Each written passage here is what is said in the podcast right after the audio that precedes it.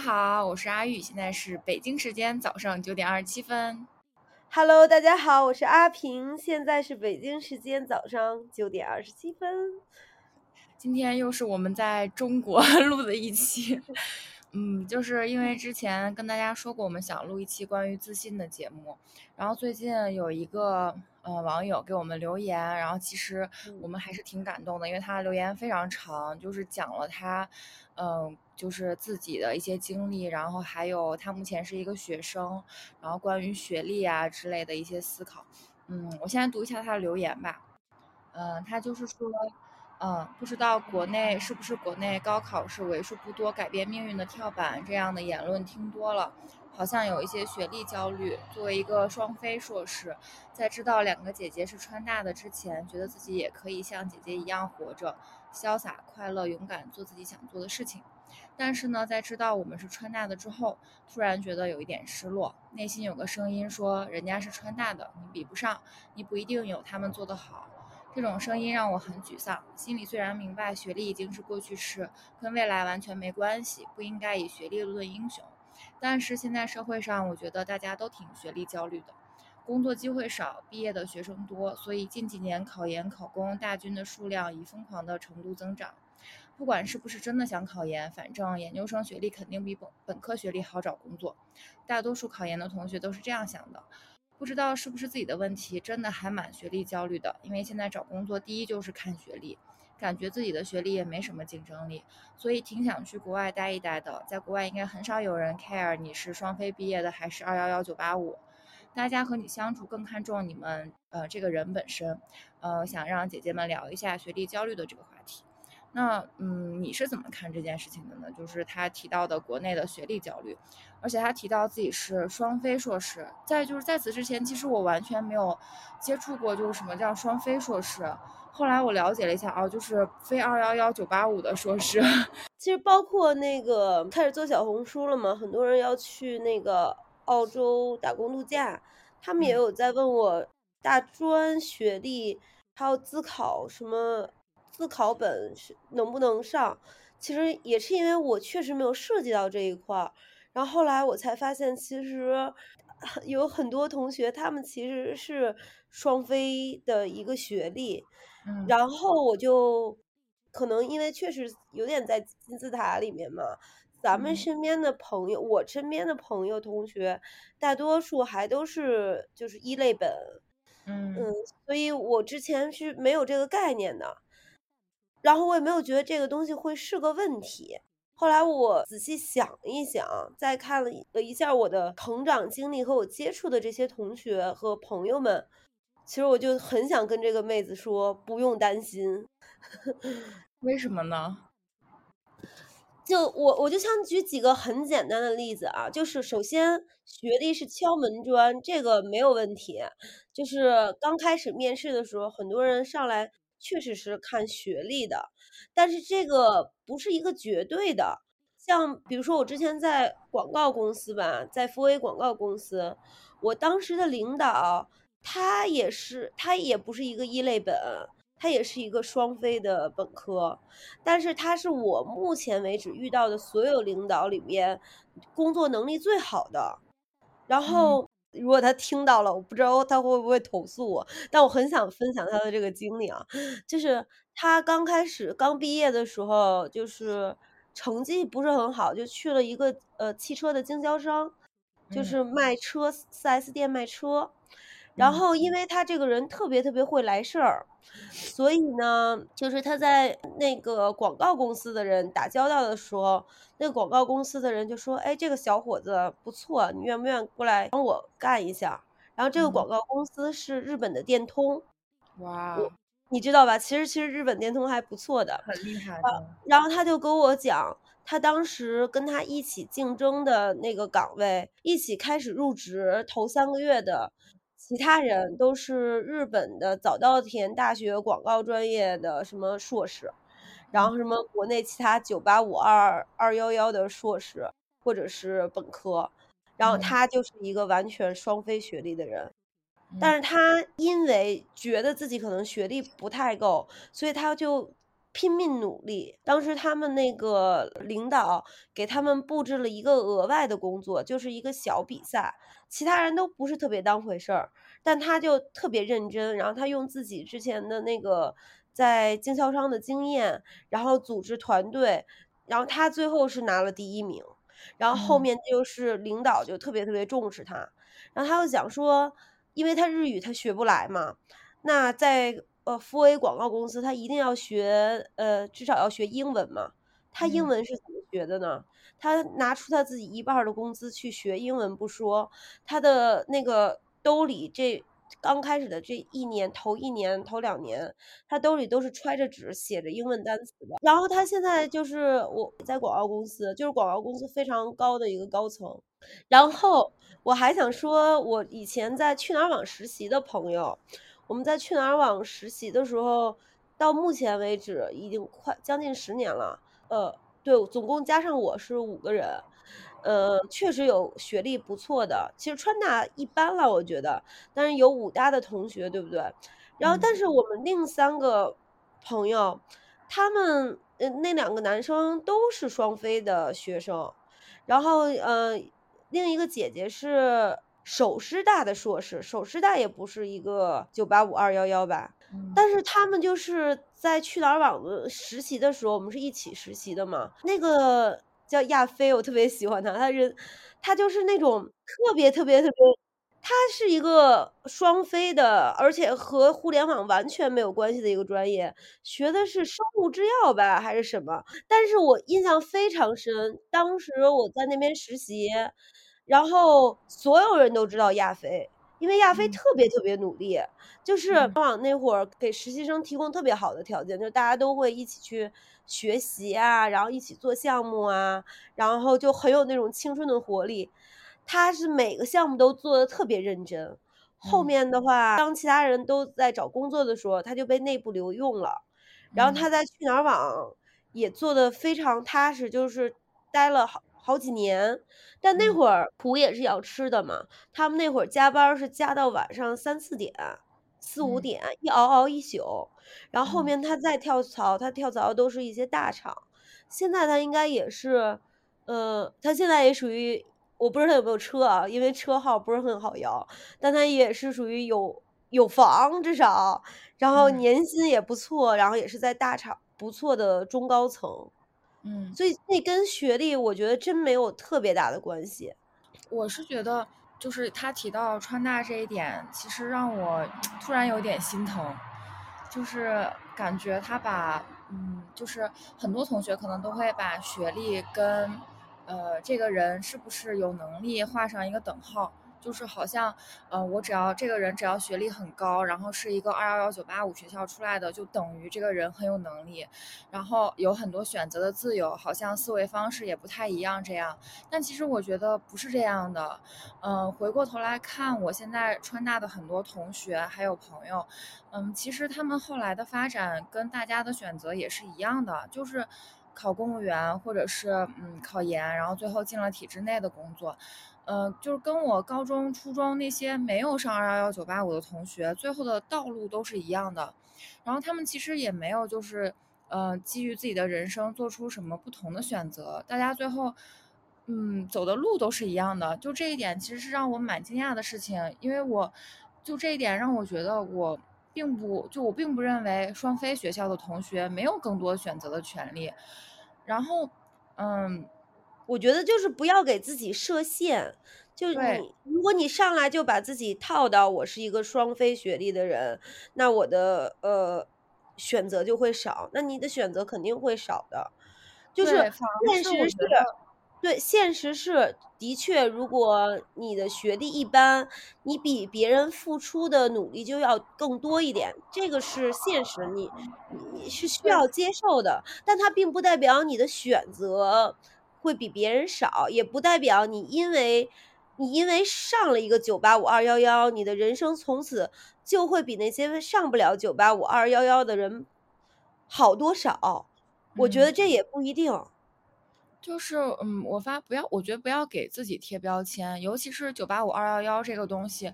就是只有其实只有国内才会有这样的嗯说法，因为我碰到很多的美国人，他们都是上了一个社区大学。社区大学什么概念？就是可能他那教学质量真的就和国内的大专差不多。就嗯，但是他们都很自信，然后就说哦，我上过大学，我上过一个 college，但其实就是一个社区大学。然后他们并不觉得自己比那些什么常春藤的就差多少，就没有这样的等级划分差异的心理。而且反而是我自己个人的经验，就是我遇见的很多很多上呃学历很好的人，可能读到研究生、博士的人，他们嗯缺乏一个很重要的品质，在我看来就是靠谱。就是靠谱这件事情跟学历绝对不能划等号。嗯，我现在认识的一个，我在这家健身房健身有六年了，然后我觉得健这个健身房的创始人是我觉得我见过最靠谱的一个人。他从一个健身小店，当时我刚认识他的时候，他才二十二岁。就是开了一家小的一个健身工作室，那个健身工作室就是租在一个，呃，公寓里面。那个公寓就是两间房，然后很小很小。我每次去的时候，但是我每次去的时候他都很认真，就是跟我讲一些健身的理论啊什么的。然后他在这六年之间跑遍了全国，就是，嗯，去每个城市探探访，就是最有名的那些健身房，他把所有健身房都看过了。而且他自己就是他，他是个小学学历的人，他甚至都没有怎么读过初中那样子，跟他自己去自学这种健身理论，然后国内外的各种他都去自学，然后自己亲身实践，就是他让我觉得这个人很厉害，很靠谱。而且你跟他讲什么事情，他都是有来有回的。我觉得这是很多人身上缺乏的品质，这跟学历并没有任何的关系。就任何人具备了这样的品质，他都是可以成功的。而且还有我自己就是工作经历啊，我发现那些在工作场合就是工作上混得非常非常好的人，你刚开始可能面试 HR 看一下你的学历，但是你以后有了一定工作经验以后，HR 是看你的工作能力和工作你接触过的项目的。这个其实是你有再高的学历，你你也换不来的。我们之前一起工作的第一家公司，那个领导他是博士，是中科院的博士，然后还有一个领导是清华毕业的，但是他们两个，他们俩人非常好啊。但是其实你说这个工作能力，我现在再再回过头看，我并不觉得他们比我的那个领导，就是广告公司的领导好。包括我一起工作的另一个女同事。她也就是北京常一般的一个学校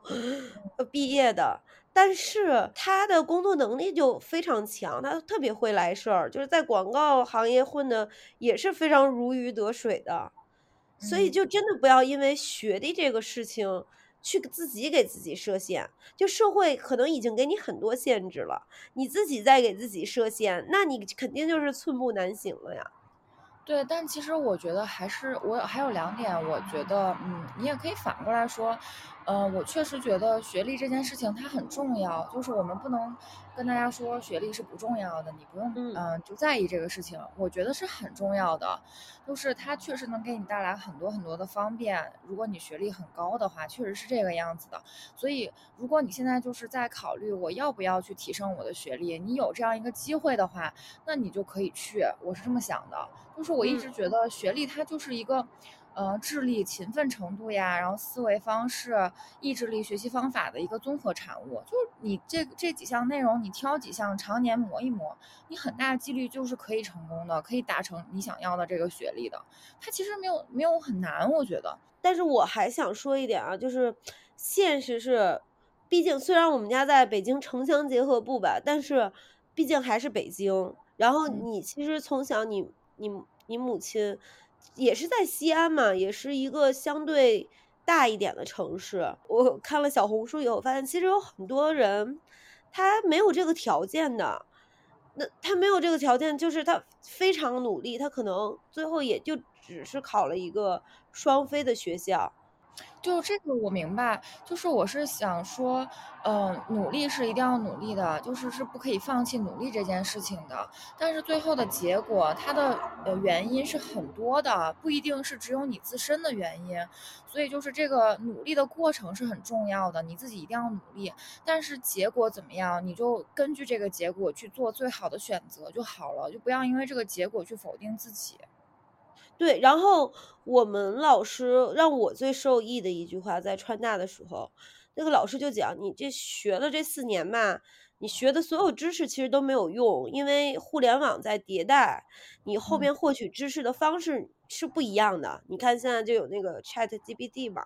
嗯，但是有有一个东西是你可以通过不断训练去学习的。”就是你的思维逻辑，你学你的学习能力这件事情是可以提高的。就比如说有一个，比如说我同学，他上九八五二幺幺，但是他这四年就打游戏出来了。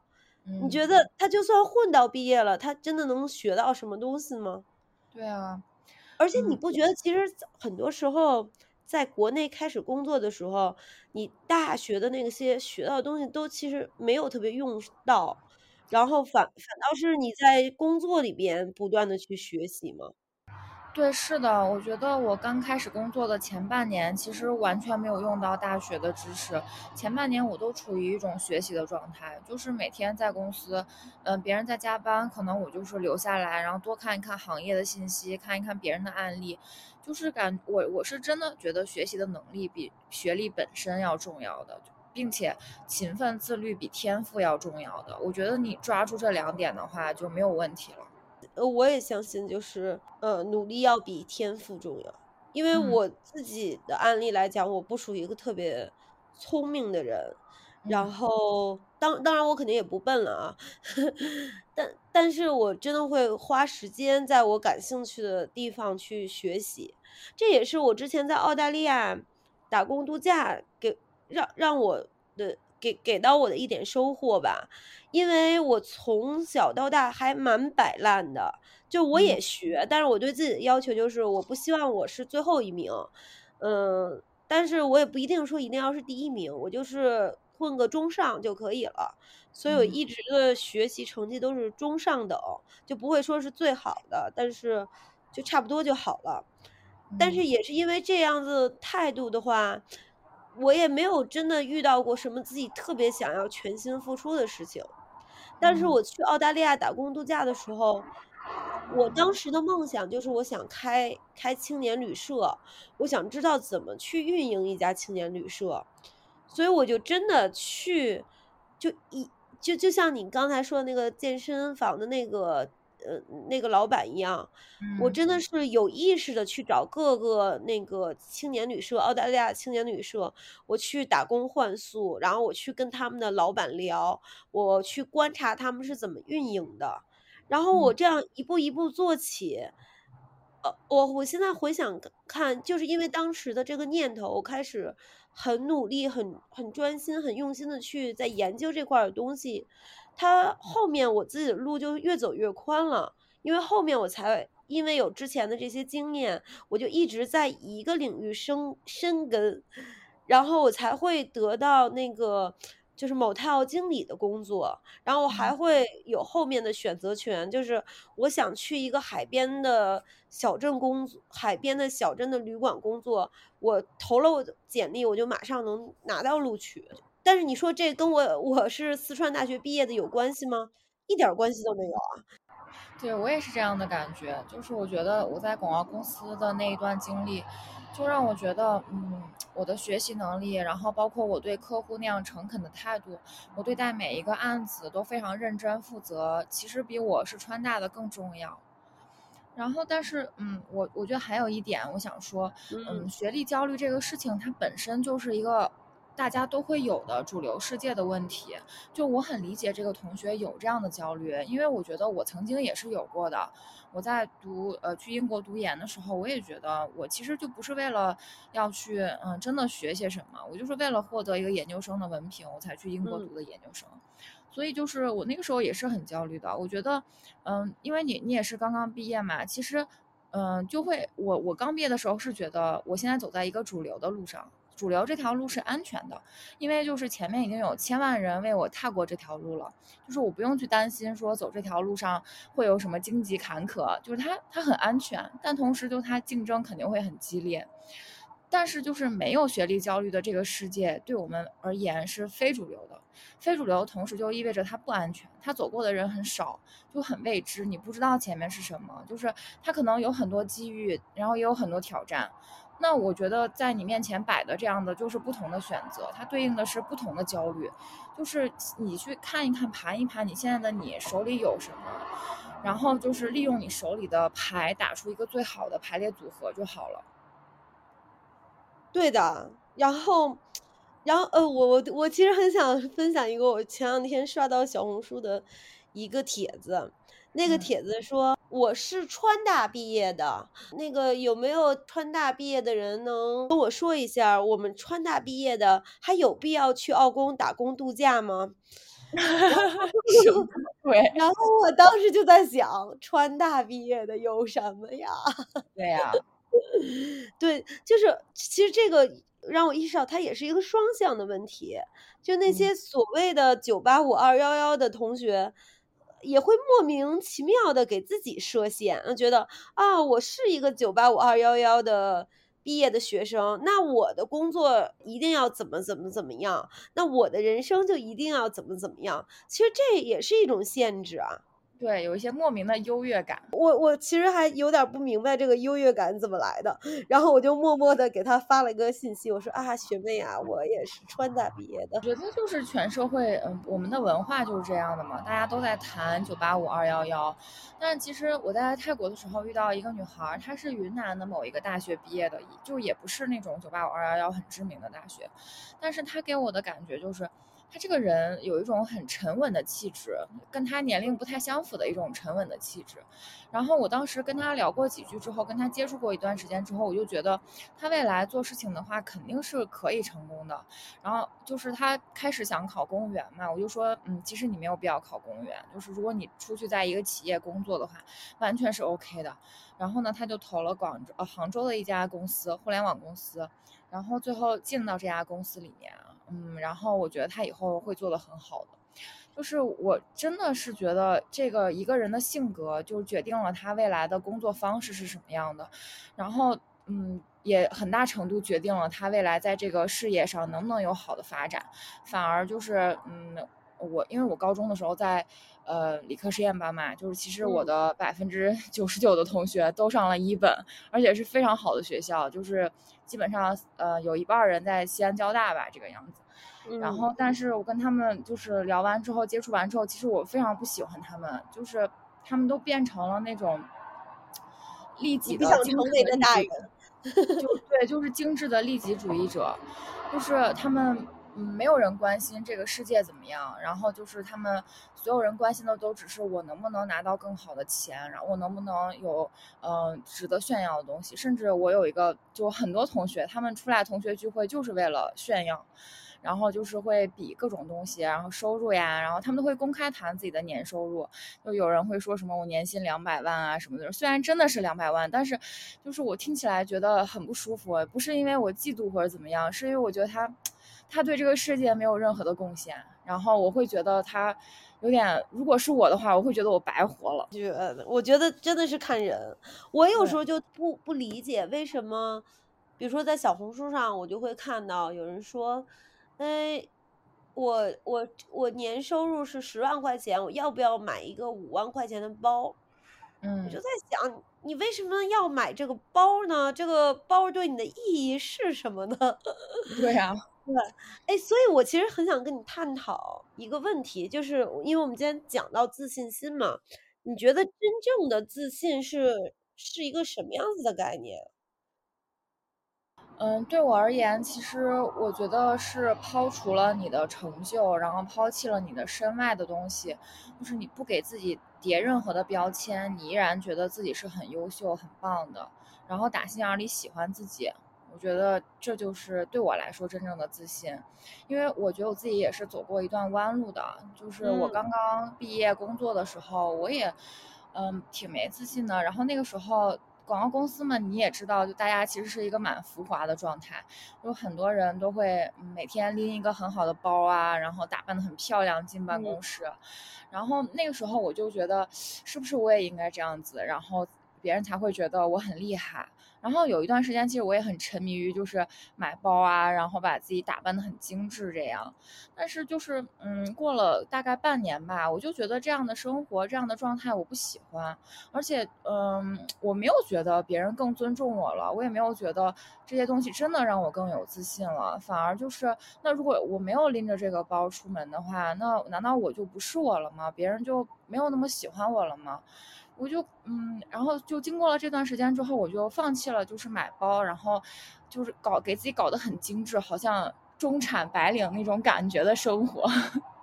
然后呢，就进入到了一段比较朴实无华，但是很钻研就广告公司这个专业东西的一段日子。然后后来我发现，其实，呃，真正能打动我的客户的是我自己的专业度，然后我的创意能力，并不是我今天背了个多好看的包。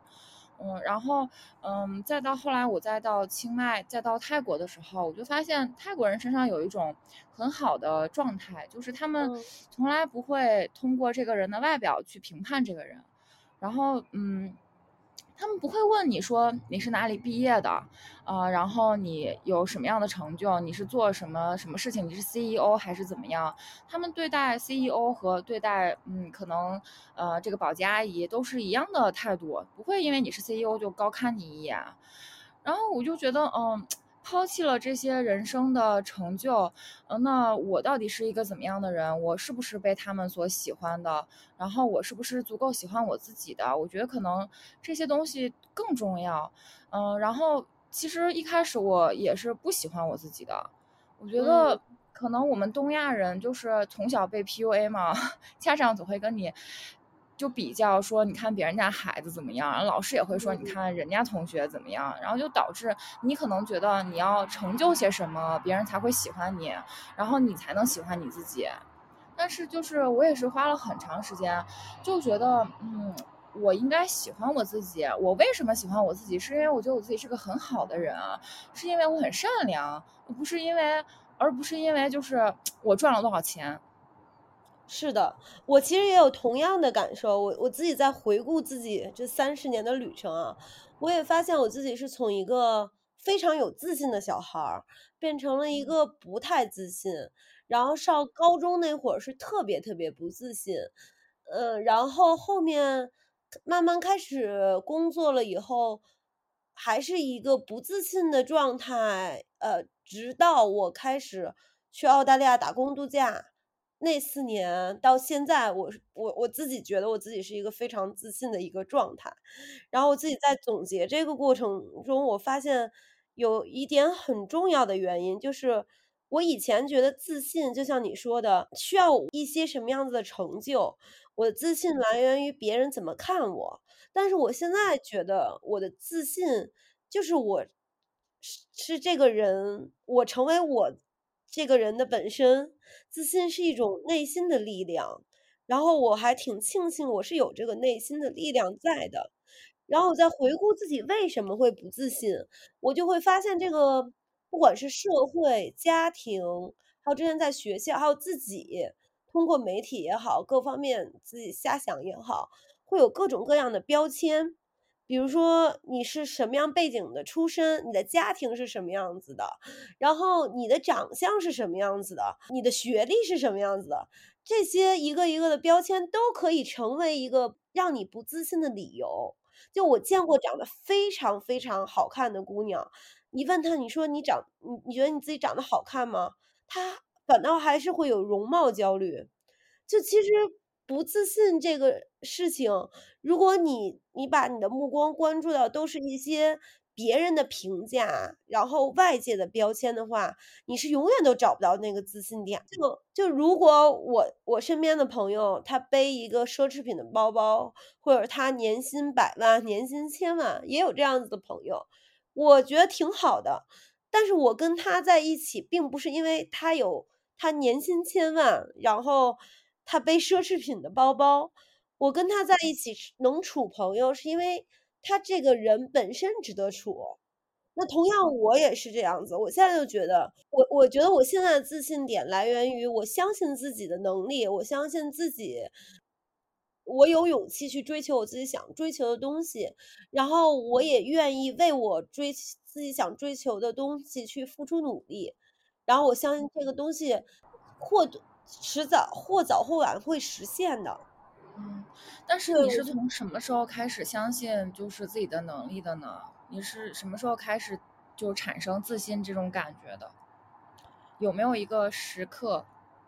嗯，有没有一个时刻？嗯，就你突然觉得好像以前我没有那么自信，但是现在我开始自信了。呃，我我觉得就是。我记得刚刚到澳大利亚打工度假的时候，我不是特别焦虑嘛，因为刚开始要，我我也没有查什么攻略，那会儿也不也没有什么小红书，也没有人什么真诚分享，我就我就自己去的，然后住在青旅里面找工作，也不知道怎么找，也走过很多坎儿吧，然后那会儿就在青旅里面很焦虑，那个德国的一个德国的女生，我现在还记得她跟我讲，她说平啊。你现在，呃，是在另一个国家，你就不要用你们国家的那一套了。你来这边是打工度假，你打不到工的时候，你就先度假呀。然后后来，他他他跟我讲这句话，其实点醒了我，就是我至少打工度假，如果其他的东西收获不了的话，至少我可以尝试一些不同的。用不同的心态和呃生活模式去去体验这个世界，嗯，然后我觉得对我影响还很大，就是我在稻草人旅行工作嘛，我临临走的时候，他们送给了我一个小的笔记本，然后我的前同事每个人都给我写了一段话，就鼓励我，然后我就后面突发奇想，我就说那我可以让。我在澳大利亚打工度假这段时间，我遇到的朋友，就是我觉得我我我觉得是我我很喜欢的人，我让他们帮我写一段话，然后这个就想以后可以就是拿出来炫耀嘛，给自己的孙子啊、孙孙女儿啊什么的。然后后面我发现这个东西对我帮助还挺大的。因为每个人他们都有很认真的在给你写，就不是那种啊，你是个非常 nice 的人，他们会写的很具体。他觉得他说平平你是一个非常 amazing 的人，因为怎么怎么怎么怎么样，因为你是一个真正的朋友，因为你很善良，你做了什么什么样的事情。你知道，当你你刚开始听一个人跟你夸的时候，你可能觉得啊，那人家可能就是客气一下，但是。像我的话，因为我接触的人也比较多嘛，我可能听到这样的夸赞超过了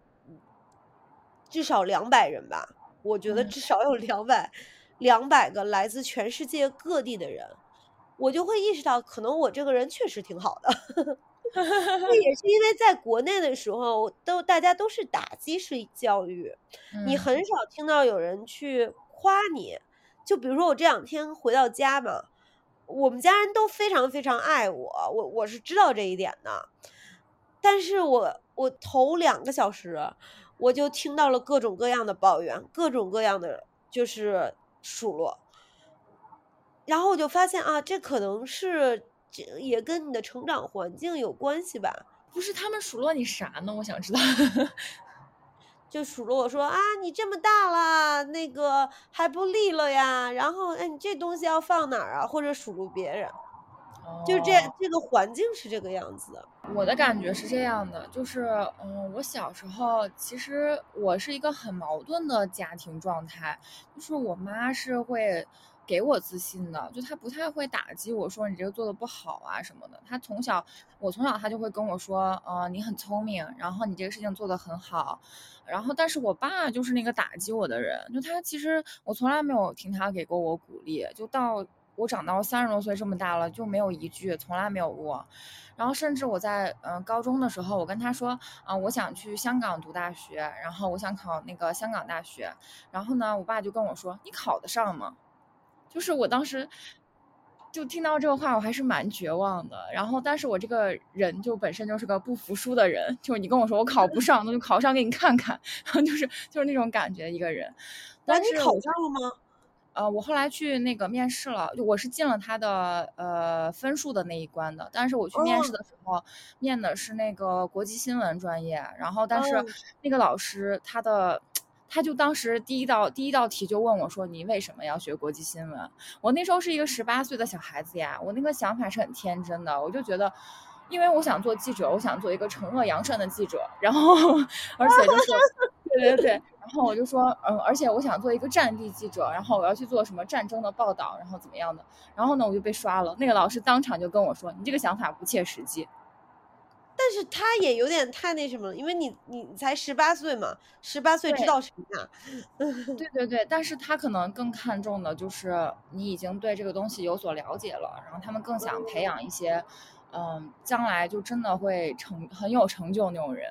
然后哎，反正这个话题略去不谈。然后呢，但是我我觉得我真正就是找到自己的自信的时候是，嗯，我考完雅思的时候，就是，呃，我其实上川大或者是怎么样，我都没有觉得让我自己很有自信，因为，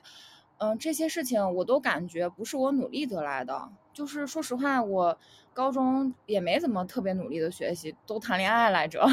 然后呢，就是，嗯，感觉在呃，然后包括申请英国的研究生啊什么的，其实也没有很努力，就申了一下。然后其实毕业之后工作，工作期间是有很努力在学习，但是。呃，更多的我那个时候想的是，是我自己的能力，还是我在的平台？我不知道是因为我背靠大公司，就是他们给我这个平台，让客户给呃给了我信任，还是因为我本身就是有能力的，所以客户才信任我。所以我那个时候其实是不确定的，我是很困惑的。然后，嗯，一直到我呃我去做加拿大移民，然后我考了五次雅思，就是。其实蛮绝望的，考到第四次的时候还没有出到我想要的分数，我真的非常绝望。就那个时候，我就我就感觉我要放弃了。然后，其实这是我人生人生中第一次感觉这个这个事儿我做不到，就是以前我没有觉得任何事情我做不到，然后这个事情就是。我感觉我好像做不到，然后我真的很想放弃，就很真的很绝望。那天非常的沮丧，然后我就调整了一下，我就想了想，想了很久这个事情，我要不要继续坚持？然后我就感觉，嗯，不行，就是我怎么样我也不能放弃。如果这件这个时候我放弃了的话，那未来我可能会，就是越来越没有自信，就我我我我可能会鄙视自己，就会，而且很多事情我都会觉得，那我可能就是做不到了。嗯，然后所以我就过了一个月，我又考了一次，然后那一次我就考到我想要的分数了。然后其实我考到那个分数的时候，我反观我考雅思这一路，我考了五次，大概花了一年的时间。然后就是我花了一年的时间在准备雅思这么一个简单的考试，就这么一个小的考试，对于我的人生来说，可能就是一件真的很小的事情。但是这其中的努力，就是真的只有我自己才知道，就是这个心酸的路有多长。然后，所以我现在看到很多帖子，就说什么三个月雅思考到八分，我都想说你鬼扯。就是对，还有什么那个昨天不是有在咱们录另一期的时候有聊嘛？什么一天教你。背一本书，然后这种帖子的点赞和关注量特别高，你知道吗？对，我就想这不是坑人的吗？你对，就是，但是这个事情给我的感觉就是，嗯，我确定了努力比天赋更重要这件事儿，就因为我看到了自己一路以来的努力，然后我是因为自己的努力而自信，是因为我觉得我自己这个人可以克服困难，然后我克服困难的原因是因为我的意志力，是因为我勤奋。我我其实跟你有点不不太一样的地方是，我从小就是，我是努力，但是我努力在做给别人看。我不知道你有没有这种，你可能没有这种状态。所以，因为我我的努力是，我想让别人看到我努力，所以我上初中的时候半夜两三点我会起来开着灯然后学习，但是其实我根本都没有学进去，我只是想。我现在回想那个状态，我只是想让我爸妈或者我邻居看到，哎呀，你看人家萍萍多努力。但其实我我现在想这是什么心态呢？可能就是为了博取关注吧。所所以嗯因为你是在做给别人看的努力，你从来没有真的努力到点儿上，然后你你你所谓那其实也不是真正的努力了，所以真的遇到事情的时候就会发现，啊，我觉得我自己并没有这个能力。然嗯后对我有所改变的点就是，我考心理学这那次考试，因为虽然是考个本科嘛，但是我需要先考一个数学，然嗯后呢，考完数学以后，我还要考一个那个选拔考试，心理学的选拔考试。它那个是淘汰制嘛，就是你两千六百人里面只取前六百人。然嗯后我当时就的的想法其实也是很害怕的，我觉得我可能我不知道我自己行不行，因为我十有十年都没有学习了，然后又是全英文的内容，因为全英文的阅读和你日常的，就是口语是完全没有什么关系的，你知道吗？嗯但是我当时就跟自己说，我试一下就我我这辈子都没有那么努力过，我试一下我全力以赴是一个什么样子的状态。然后我试了一下，我不是试了一下，我是非常非常努力的准备了两个星期，然后然后后面我就考上了。我考的也不是说所有中国人里面考最好的，我可能考的我们现在录取了六个中国人嘛，我考的嗯应该是倒数第二好。其实就是倒数第二，就六个中国人里面，我考的是倒数第二。但嗯是，因为我这这一次的经历，我发现，哦，其实我全力以赴，我至少是有可能进入，就是让让我有可能被录取的。然后我就又有一个，我还是有危机感，我会觉得那这个些东西是不是要开学，我可能就会跟不上呢？所以我所以我在去荷兰之前的头三个月，本来应该是假期的状态，我每天都在看书。我每嗯天就是我我换了一个小镇的工作，我每天边工作的时候，我边用耳机听各种和心理学相关的材料。嗯然后我刚开始考试到荷兰第一个月的时候，我每天要学十二到十五个小时，每天我都在学，周六周日也在学习。然嗯后我现在的成绩再看，其实我的成绩应该是我我我的同学跟我讲，我的同成绩应该是六百人嘛，大概是百分之前百分之十到百分之二十左右。嗯但是我刚开始被录取的时候，我的成绩应该是就是被所有录取的人里面的中下，嗯但是我现在的一个成绩水平应该是一个中中上的水平。嗯所以也是因为这样子的一个过程，也会让我自己觉得更自信。毕竟年纪大了，然后和一帮小弟弟小妹妹们那个一起学习，我还能保持一个不错的水呃，就是水平和状态，就说明还可以。所以我觉得我们俩都是其实是通过自己的努力，然后会呃去建设一个自己的自信，就并不是通过说我们达成了什么样的成就，而是这一路走来就我们自己的呃辛苦只有自己知道，然后是这一番辛苦让我们觉得我们是有能力去克服一些困难的。对，就是我我觉得互联网或者是社交媒体吧，它它给大家传播的一个观念，好像就是有些人不会不费吹灰之力就可以住别墅，然后就可以有各种各样子的包包，就可以呃环游全世界。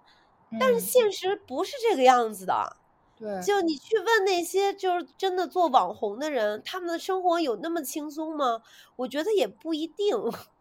对啊，就很多人可能就是在给大家就是设立一个人设，但是你如果因为别人的人设去来否定自己，去觉得啊，那你永远构不成这个样子的。是是因为其实你没有看到别人背后的艰辛和努力，还有背后的那些乱七八糟的事情。我身边所有到现在混得非常非常好的朋友，不管他们是九八五、二幺幺，还是双非，呃或者就是根本都没有上大学的人，就是从我我认识他们的这十年、二十年，没有一个人是轻轻松松的获得他们现在的位置的。我觉得另一方面来说，其实互联网上肯定会有很多什么炫富啊这样的成分，就是确实。我们这个社会它不是绝对公平的，就是你的出身你是无法选择的。有很多人他就是生在一个可能比较富裕的家庭，他就是一个富二代，然后从小可能就不需要自己的嗯双手去打拼，就能获得很好的物质条件，然后他可能也会在网上晒出来这些东西。就我知道现在有很多人都能看到这样的帖子，而且有很多人他是。觉心里面觉得很不公平，就是为什么别人出生之后就是含着金汤匙，为什么我就是这个样子？但是我觉得有一些事情是你不能决定的，就这些你不能决定的事情，你除了抱怨之外，你可以做更多。就是一方面是你心态上面的一个调整，就。不用，其实不用去看说别人过着多么奢华的生活。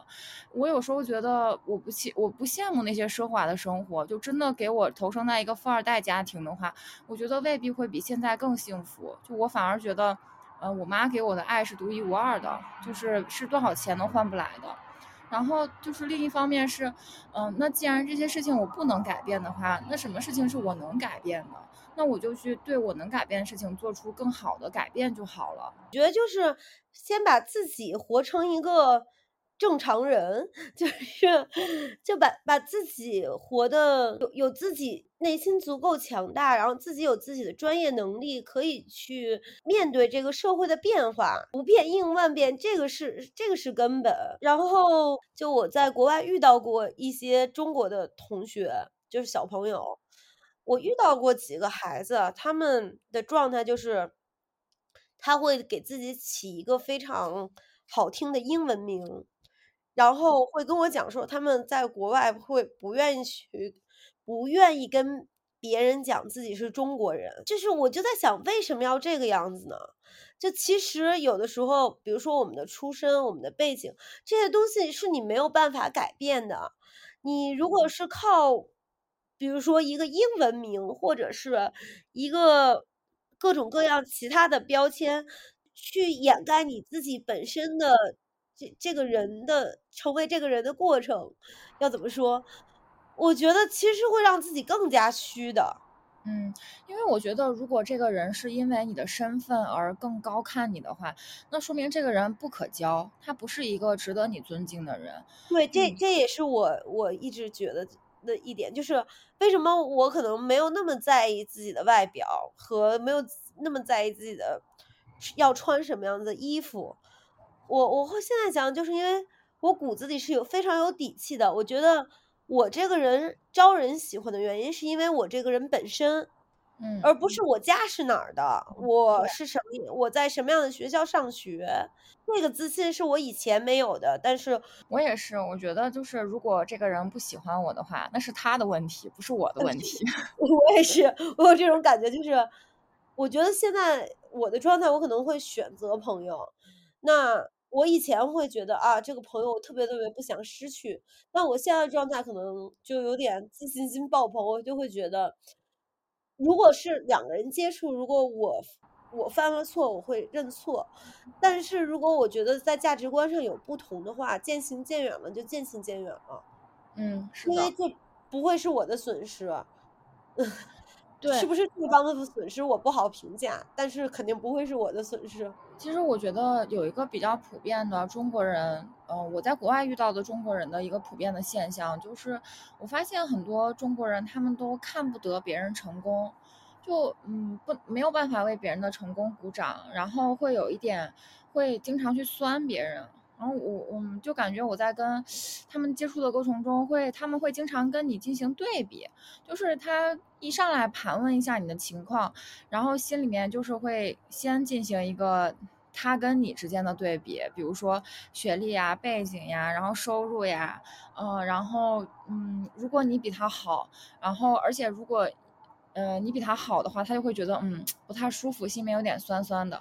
然后如果说你跟他情况差不多的话，但是你在后来的发展当中就有一些更高的成就的话，他就会有点不高兴。就是这个事情我本身我觉得哎很好玩，因为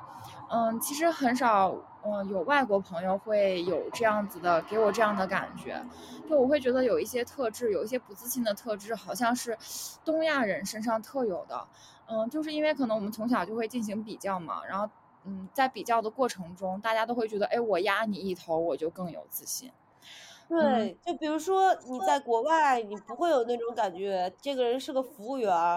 这个人是一个清洁工。他就比人低人一等，不会的。对，然后就是，我觉得看不得别人成功这个事情本身，它就是一个用英文来讲就是 insecure，就是没有没有安全感。然后，嗯，这个没有安全感，其实我我到现在为止，我交朋友最大的一个挑选的点就是我不跟没有安全感的人交朋友。因为就是，如果他这个人没有安全感的话，你跟他交朋友，你会越来越陷入他的这样的情绪里面，然后你无论做什么样的成功的事情，你都无法跟他分享，因为你只要成功了，他就不高兴。所以，对，就嗯，我觉得这是一个在我看来不自信的人给我的最大的点，就是我不跟这样的人交朋友。嗯。行吧，我觉得我们今天聊的也差不多了，但我其实还挺想感谢一下，就是我们的听众的，因为 陆陆续续开始做小红书，包括那个小宇宙本身，我们收到很多留言，然后大家还挺鼓励我们的，非常感谢大家。如果你能收听到最后，对，就我我觉得我们还是会一直做下来。我我我那天有在朋友圈发，然后阿玉你看到了吧？就是。小红书上有一个粉丝，他叫再见去看月光了，呃，然后他说啊，太激动了，原来阿平有小红书，你知道吗？就是你们的播客给了我超级多的力量，而且是真正在分享信息。然后这个女生还跟她妈妈说，她超级喜欢我们，然后她就是她说有人在过她想过的生活。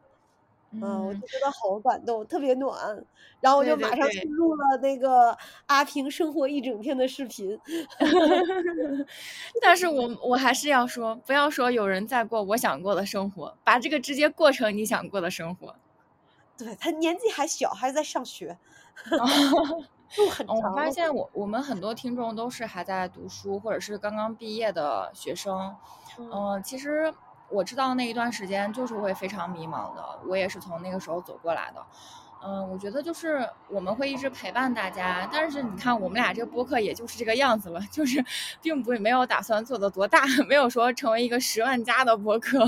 然后呢，没有就是什么豪华的。呃，嘉宾阵容，然后没有那种什么很很多的背景音之类的。我们的剪辑也是比较简单的，因为我们俩实在是精力有限。但是就是我觉得我们会，我们做这个播客的初衷就是，嗯，想要给呃大家。年轻人更多的鼓励，然后让大家看一看外面的世界是怎么样的，鼓励大家走出去，有更多的选择。就尤其是对女性，我们是非常希望女孩子可以为自己的人生多一些打算，然后多一些考虑的。嗯，所以我们就是尽量会一直陪伴大家。